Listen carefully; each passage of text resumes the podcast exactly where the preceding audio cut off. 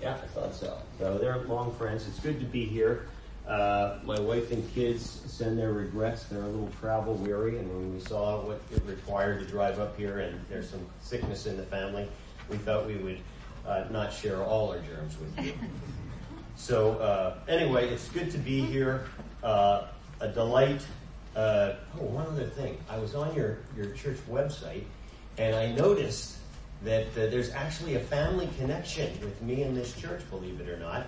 Uh, but in 1975, you had a gentleman by the name of Cal Fred, uh, who was the pastor of this church. I think it was called Evangelical Pres at that time, and I don't think it met here. Uh, but Cal Fred is my uncle. So uh, if there's anybody here who's been around long enough to remember that, you can tell me that after the uh, worship service, and we can catch up. Okay, uh, if you would uh, turn in your Bibles to uh, Luke chapter 15, and we're going to be reading together uh, uh, verses 11 to 12. It's found, I guess, in your Pew Bible on page 1122. Um, you'll forgive me, uh, I left my paper Bible at home, so I'm using my Bible app. So I hope that doesn't violate any liturgical. okay, Luke chapter 15, uh, verses 11 to 32. This is Jesus speaking. Verse 11. And he said, that is Jesus, there was a man who had two sons. The younger of them said to his father, Father, give me the share of property that is coming to me. And he divided his property between them. Not many days later, the younger son gathered all he had and took a journey into a far country. And there he squandered his property in reckless living. And when he had spent everything, a severe famine arose in that country, and he began to be in need. So he went and hired himself out to one of the citizens of that country, who sent him into his fields to feed pigs. And he was longing to be fed with the pods that the pigs ate, and no one gave him anything. But when he came to himself, he said, How many of my father's hired servants have more than enough bread, but I perish here with hunger? I will arise and go to my father, and I will say to him, Father, I have sinned against heaven and before you. I am no longer worthy to be called your son. Treat me as one of your hired servants. And he arose and came to his father. But while he was still a long way off, his father saw him and felt compassion and ran and embraced him and kissed him. And the son said to him, Father, I have sinned against heaven and before you. I am no longer worthy to be called your son. But the father said to his servants, Bring quickly the best robe and put it on him, and put a ring on his hand and shoes on his feet, and bring the fatted calf, and kill it, and let us eat and celebrate. For this son, my son, was dead and is alive again. He was lost and is found. And they began to celebrate. Now, his older son was in the field. And as he came and drew near to the house, he heard music and dancing. And he called one of the servants and asked what these things meant. And he said to him, Your brother has come, and your father has killed the fattened calf, because he has received him back safe and sound. But he was angry and refused to go in. His father came out and entreated him, but he answered his father, Look, these many years I've served you. I never disobeyed your command, yet you never gave me a young goat that I might celebrate with my friends. And when this son of yours came, who has devoured your property with prostitutes, you killed the fatted calf for him. And he said to him, Son, you are always with me, and all that is mine is yours. It was fitting to celebrate and be glad, for this your brother was dead and is alive. He was lost and is found. May God add his blessing to his holy word. Let's pray together. Father, Son, and Holy Spirit, we thank you this morning for this portion of your word. oh Lord, uh, we can certainly see ourselves reflected uh, in these two brothers. But we give you a special thanks uh, that we have such a Father as is given to us in this parable of Jesus.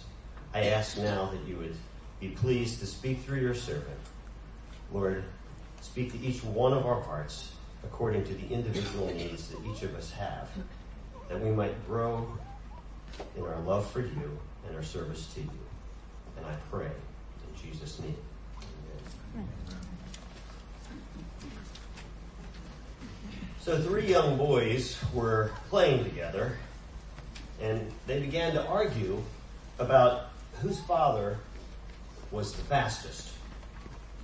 The first boy said, My father can shoot his bow and arrow and beat the arrow before it reaches the target. He's that fast. The second boy said, Ah, that's nothing. My dad can shoot his gun and he can beat the bullet before it reaches its target.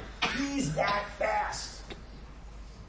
But the third boy just shook his head and said, Oh, yeah?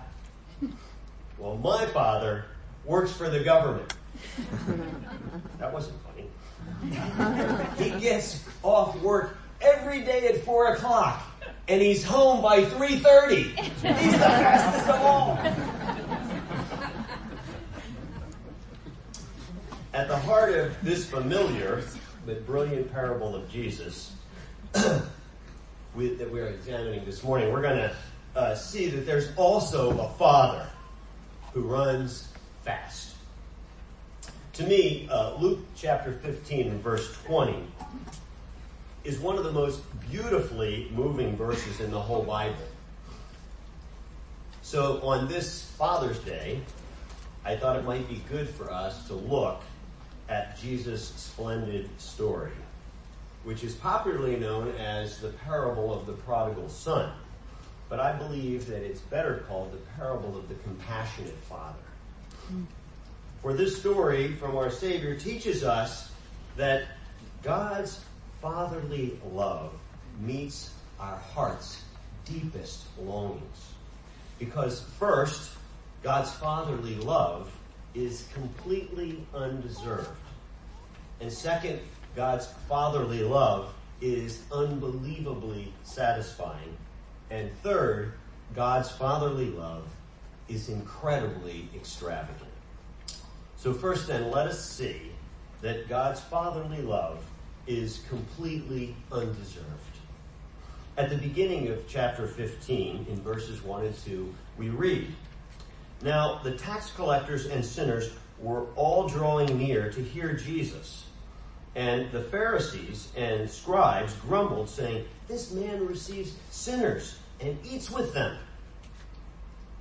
In order for us to understand Jesus' main point in telling this parable, it's crucial for us to know who Jesus' original audience was. Jesus tells us that uh, two very different types of people were listening to Jesus. One type, the tax collectors, who betrayed God's people by working for the oppressive Roman government and who also took extra money for themselves, and sinners who lived in flagrant disobedience to God's word were attracted to Jesus and his teaching. The other type, the Pharisees and the scribes, who lived in strict obedience to God's word and taught others should do the same, were repulsed by Jesus because, among other things, he hung out with reprobates and rebels. In fact, it was the Pharisees and scribes complaining about Jesus befriending sinners that caused Jesus to answer their criticism with a series of three stories. The third of which is this story about the man and his two sons. Interestingly, Jesus' answer to the Pharisees and scribes' complaint was to agree with their assessment of the tax collectors and sinners, who are obviously represented by the younger son in Jesus' story. Or simply put, people who stray outside the family of God don't deserve God's fatherly love. Jesus freely admits this by confessing the younger son's sins to his hearers. And make no mistake about it, his sins are despicable. First in verse 12, the younger son says, Father, give me the share of property that is coming to me. While in 21st century America, we might think this request is a bit awkward, in first century Palestine, it was horrifyingly disrespectful. For the younger son was essentially saying, Dad, I wish you would drop dead so that I could get my share of your wealth now. Then, after selling off his portion of his father's land, which would have turned his private disrespect into his dad's public shame, verse 13 says, Not many days later, the younger son gathered all he had and took a journey into a far country. And there he squandered his property in reckless living. Apparently, the rebellious son had so little regard for his father and his father's love that he could not get away fast enough and far enough from his father. Then, free from his father's view, he sought happiness on his own terms in just about everything that his dad taught him was wrong, including sex for hire, if we're to believe his older brother's accusations. Lest anyone doubt how reprehensible the younger son's behavior was, listen to his own confession in verses 18 and 19. He says, Father, I have sinned against heaven and before you. I am no longer worthy to be called your son. Yet even though the prodigal knew what he did was so bad that he couldn't dare think his father might bring him back into the family house, he reasoned he still might be able to earn his way back into his father's good graces as a hired hand. Of course, everyone listening to the younger son's deplorable behavior, including the Pharisees and the scribes, would have agreed with the story thus far. The kid was horribly disrespectful and shameful. He was completely undeserving of his dad's love. So the tension in Jesus' story does not come from the younger son. Rather, it comes from the older son, through whom Jesus reveals the uncomfortable truth that people who stay inside the family of God don't deserve God's fatherly love either. While the father was in the midst of throwing a party to celebrate the younger son's return, verses 28 to 30 report the older son's reaction. And we read, But he, that is the older son, was angry and refused to go in. His father came out and entreated him. But he answered his father, Look, these many years I've served you, I never disobeyed your command. Yet you never gave me a young goat that I might celebrate with my friends. But when this son of yours came, who has devoured your property with prostitutes, you killed the fattened calf for him. Through the elder brother, Jesus exposed the Pharisees and scribes' proud, judgmental, and rebellious hearts. How dare the father reward his younger son's unforgivable squandering of the family wealth and shaming the family name. Yet ironically, the older son terribly disrespects his father too. Look, he says, and begins to lecture his dad about his fatherly unfairness, stinginess, and favoritism. But even worse, the older son's temper tantrum occurred outside the family house, in full view of the community gathered for the party. As Bible scholar Kenneth Bailey points out about Middle Eastern culture.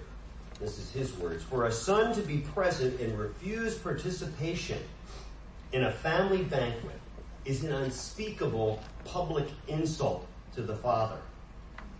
So this angry outburst made the older son also guilty of publicly shaming his dad and the family name. Jesus' point is that though the two sons were very different on the outside, sadly, they were very similar on the inside. For both sons thought that they could earn their way into their father's favor. The younger son by scheming to be a hired hand, the older son by serving to become an heir to the estate. Both sons cared more about themselves and what they wanted than they cared about their dad and what he wanted. Both loved their father's stuff more than they loved their father. And both sons rejected their father's faithful love and broke their father's heart. Thus, Jesus taught that sin is much worse than just breaking rules. Sin is breaking relationships. The movie Field of Dreams features shoeless Joe Jackson, a real star baseball player from the Chicago Black Sox who was found guilty of helping to intentionally lose the 1919 World Series in exchange for money. The film's leading character, Ray, along with his father, John, were big baseball fans who were both quite talented in playing the game themselves. But the father, John, put too much pressure on his son, Ray, to make it to the big leagues. This, along with other problems, eventually broke their relationship.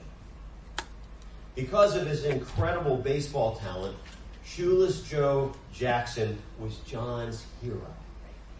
So when Ray, the wounded son, left home at age 18, the last words he spoke to his dad John were, I could never respect a man whose hero is a criminal. It turned out to be a painful and unhealed wound that the father took with him to his grave because he died before the two could be reconciled. Even when his father John comes back to life as a young baseball player in a dream and is reunited with his son Ray, Ray still cannot bring himself to call John dad. This is the heartache of sin. It breaks relationships between fathers and sons, between friend and friend, and worst of all, between God and people. But it doesn't matter whether the sin is visible aggression or invisible anger. The younger brother, the elder brother, Father John, son Ray, you, me, we're all sinners. Completely undeserving of God's fatherly love. Now, we may have different fruit sins. Materialism, sexual immorality, un, uh, uh, legalism, self-righteousness, many more. But we all have the same root sins. Self-centeredness, unbelief, idolatry. So the next time we're tempted to think we are better than someone else, we should consider how both of us are guilty of the same root sins. This brings us to our second point, and that is God's fatherly love is unbelievably satisfying. In verse 20, we read, And he arose and came to his father. But while he was still a long way off, his father saw him and felt compassion and ran and embraced him and kissed him. This beautiful word picture Jesus paints is literally the heart of the story. And it's the kind of unconditional acceptance, complete forgiveness, and unfathomable love that we all so deeply long for. My friends, God's fatherly love is so wonderful. Not a day has gone by since the prodigal left home that the father didn't think of, yearn for, and look for his beloved son. Can't you just see the old man straining his eyes over the horizon, hoping against hope the familiar figure of his beloved son would soon appear? And since the Father represents God, he knew exactly when his son would return, and I would say even orchestrated the events to make sure that it happened. A first century Jewish father's proper response to his outrageous request of, for his inheritance before his father died would have been to slap the son in the face with the backside of his left hand uh, and run him out of the house. But this compassionate, wise, and gentle father overlooks his son's awful disrespect and at great cost to himself gives the younger son what he wants because he knows it's the best way for the son to learn his desires are sadly misplaced. And, and was it only a coincidence that just as the son ran out of cash, a great famine afflicted the country where he went off to enjoy himself? Surely that was God, represented as the Father, orchestrating events to bring his son back home. This explains why the father doesn't say to the younger son, or say about the younger son, that he ran away and he returned. But what he says is that the son was lost and is found, indicating that God seeks us out and draws us to himself. But the father also said the son was dead and is alive, indicating how the Lord sends his spirit into us while we are still dead in our trespasses and sins, that we might be born into a new life with Jesus. God's fatherly love is powerful. But the most poignant and most moving part of the story occurs after the father sees his lost son. The father's heart was moved with deep compassion to comfort the suffering prodigal. Moved so deeply that the father did something that would have shocked Jesus' original audience. A first century Jewish father would never run. Never. Rather, he would only walk at a slow, dignified pace to reflect the honor due a respected member of the community. For in that day, men did not wear pants.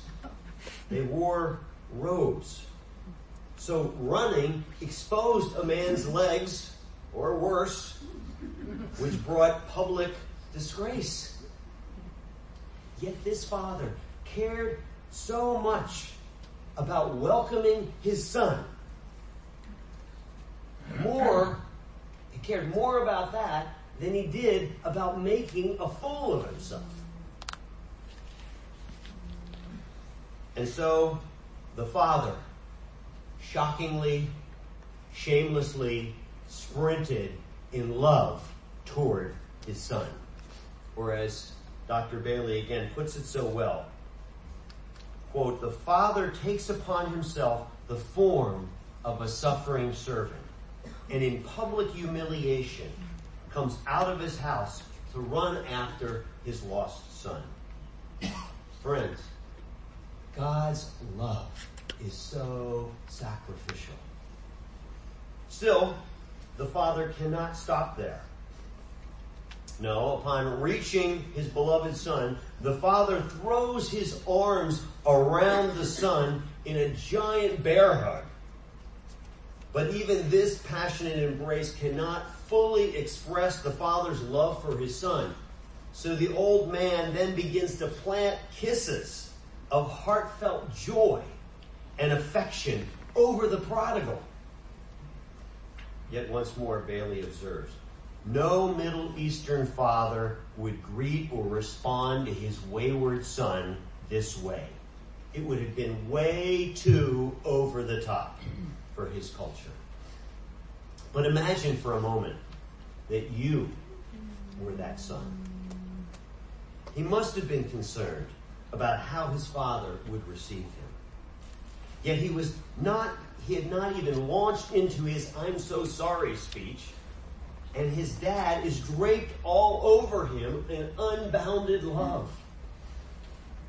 This, I believe, is the moment of the son's true repentance. When he realizes the marvelous, almost too good to be true, compassionate, and costly love of the Father. Brothers and sisters, when we taste God's fatherly love, it powerfully changes us. However, the sad reality is that after we taste the sweetness of God's love, our love for Him continues to ebb and flow. The good news is God's love never changes. His heart remains an ocean full of compassionate affection, never tiring of running after us, hugging us, kissing us. If you're like me, your response is, Oh Lord, I believe. Help my unbelief. Yet to the degree we do believe God's deep fatherly love for us, we will be changed still more and more for his glory. But this unbelievably satisfying fatherly love of God is not just for prodigals who stray from God's family. Jesus makes that clear also, that it's for judgmentals who stay in God's family. For just as the father went out of the house to bring back his younger son, so he went out of the house to bring back his elder son. After the elder son made a big stink and refused to go in, verse 28 says that his father came out and entreated him. Again, Jesus paints a poignant word picture for us. But this time, it's a picture of the father's compassionate love for the older son. The older son's public refusal to join the father's party was horrifyingly disrespectful. And Jesus' first century Jewish audience would have expected their father to publicly rebuke him. But rather than yelling at his older offending son, true to form, for a second time, in the same day, the Father takes upon himself the form of a suffering servant and goes out to extend costly love. But now it is to the elder brother. Instead of berating him in anger, he pleads with him in love. Still, the older son does not believe his father loves him as much as he truly does verses 29 to 30 state. But the elder answered his father, Look, these many years I've served you, I've never disobeyed your command. You never gave me a young goat that I might celebrate with my friends. But when this son of yours, who has devoured your property with prostitutes, you killed the fattened calf for him. Can you hear the unbelief in those words? Unbelief in the Father's unconditional, compassionate, and costly love. Tragically, the elder brother is spiritually dead and as terribly lost as the younger brother was. Yet in spite of the older brother's public accusations of miserliness and favoritism, not to mention his disowning his own younger brother, the father chooses to ignore the deeply hurtful words so that he might relieve the pain in his older son's heart. So in verse 31, the ever compassionate father gently assures him, Son, you are always with me, and all that is mine is yours. In the original language, the word for son in this verse is different from the word for son in the rest of the story. The father uses a special term of affection and gentleness that could be translated, my child. And so we see that our God welcomes both types of sinners obvious prodigals and subtle judgmentals with his compassionate, costly love. Going back to the Field of Dreams movie, the last words of the son Ray telling his father John that he could never respect him deeply wounded his dad. John took that pain of his son's disrespect with him in death. But as the time comes for the estranged father and son to bid each other goodbye in their baseball heaven, Ray still cannot bring himself to enter into his father's love. The sun begins to set, and John picks up his catcher's equipment to leave. He then reaches out to shake his son's hand and says, Well, good night, Ray. And the son also reaches out his hand, and the camera zooms in to emphasize the significant moment of the two hands clasping together. But reconciliation must wait because Ray can only reply, Good night, John. Still, as his dad turns and begins to walk away, the yearning of a son becomes too great to hold in any longer. And Ray, hesitantly but deliberately, utters the words his father so desperately waited to hear for the last 30 years of his earthly life. Hey, Dad, Ray asks, you want to have a catch? To which the dad turns and replies, I'd like that. And so the relationship between the two is gloriously restored through the connection of a father and a son.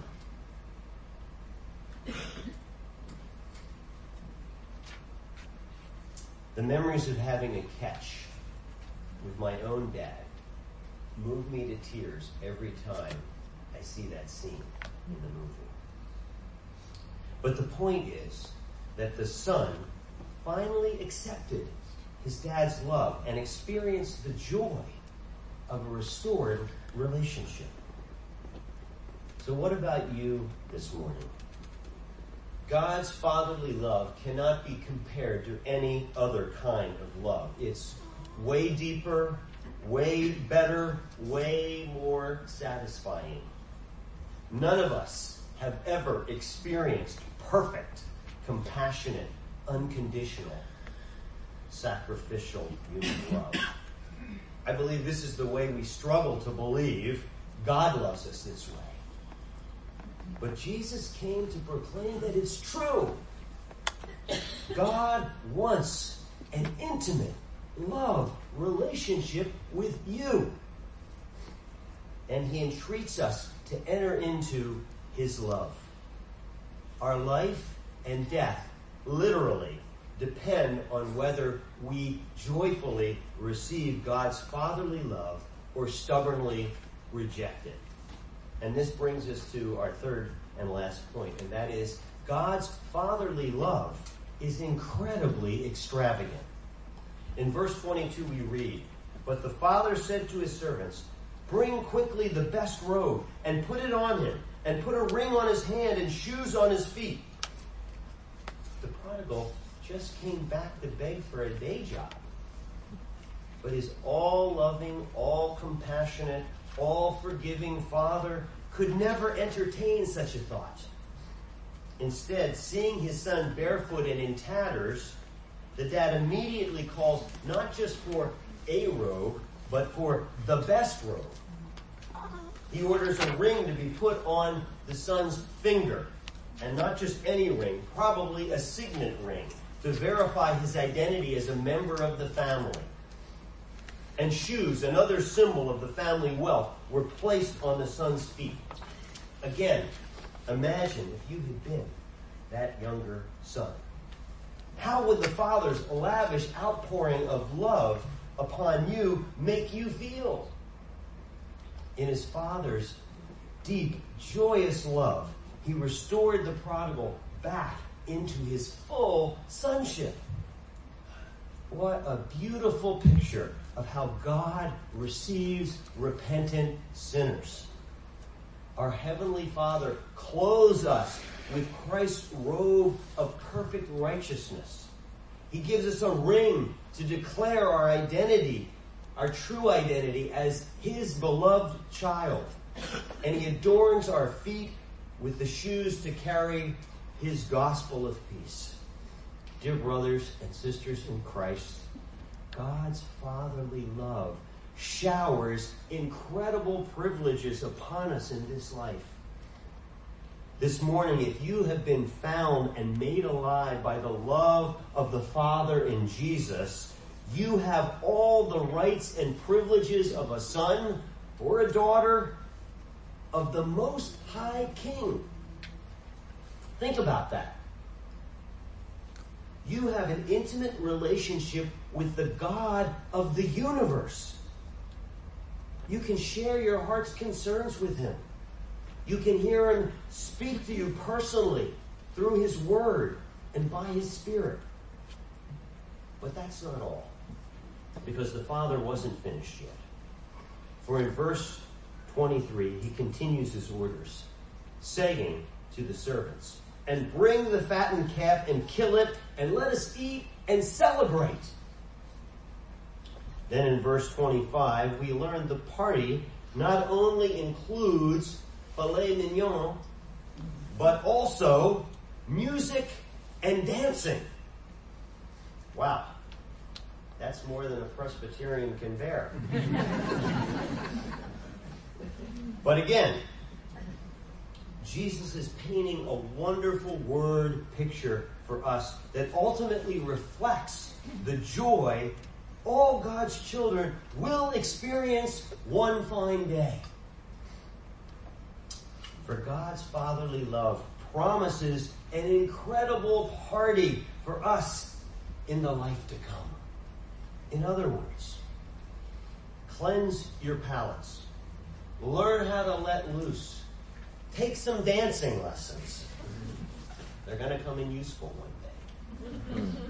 We have a Father in heaven who is preparing the supreme shindig of all time and it will make the most lavish parties of this country's rich and famous look like a lunch at McDonald's. Okay, one final scene from the Field of Dreams movie. But this one is actually true. It turns out you can go see the actual site where the movie was filmed. It's located in Dyersville, Iowa In case you wanted to know. One day in the summer of 2006, the actor Kevin Costner, who played the lead character Ray, made an appearance at the film site. He played with the kids on the actual baseball field used in the movie. Costner pitched to so many different children that day until a father pushed his disabled son to home plate in a wheelchair. The little boy could not walk. He could not use his arms. So the father helped his son swing the bat after hitting the ball to the son's great delight. And his dad wheeled him to first base. Safe. As the blogger who posted this story rightly observed, perhaps more so than son Ray and his father John's story in the movie itself, this moment of real life father son love summed up the film's theme perfectly. But, dear friends, here's the bad news there are no perfect human fathers. I've often said, I'm saving for my son's counseling. because I know with me as their father, they're going to need it. We live in a fallen world, and sin has infected the hearts of all fathers, as well as their sons and their daughters. Unfortunately, even the moms don't get off. We're all in this mess together. But through this parable, Jesus is proclaiming that God is, He is a perfect Father who perfectly loves all His children. The Father left His home and suffered great shame to find His lost sons and make them alive again. Yet this parable is actually also true because Jesus left his home and upon a cruel cross, he too suffered great public shame to find lost people and make them alive again. So the question, Jesus' brilliant story, is designed to ask everyone, both those outside God's family and those inside God's family, is this. Will you believe God's compassionate, costly, forgiving love in Christ for you? Will you? Let us